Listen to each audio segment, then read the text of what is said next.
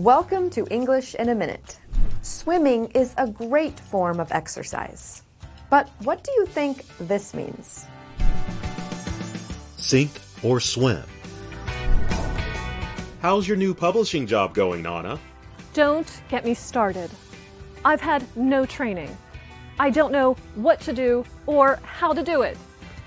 Sounds like you've been left to sink or swim.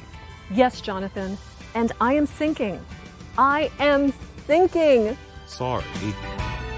Imagine being thrown into a body of water.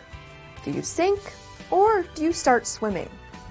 The expression sink or swim describes a situation in which you either succeed or fail on your own without much help or guidance.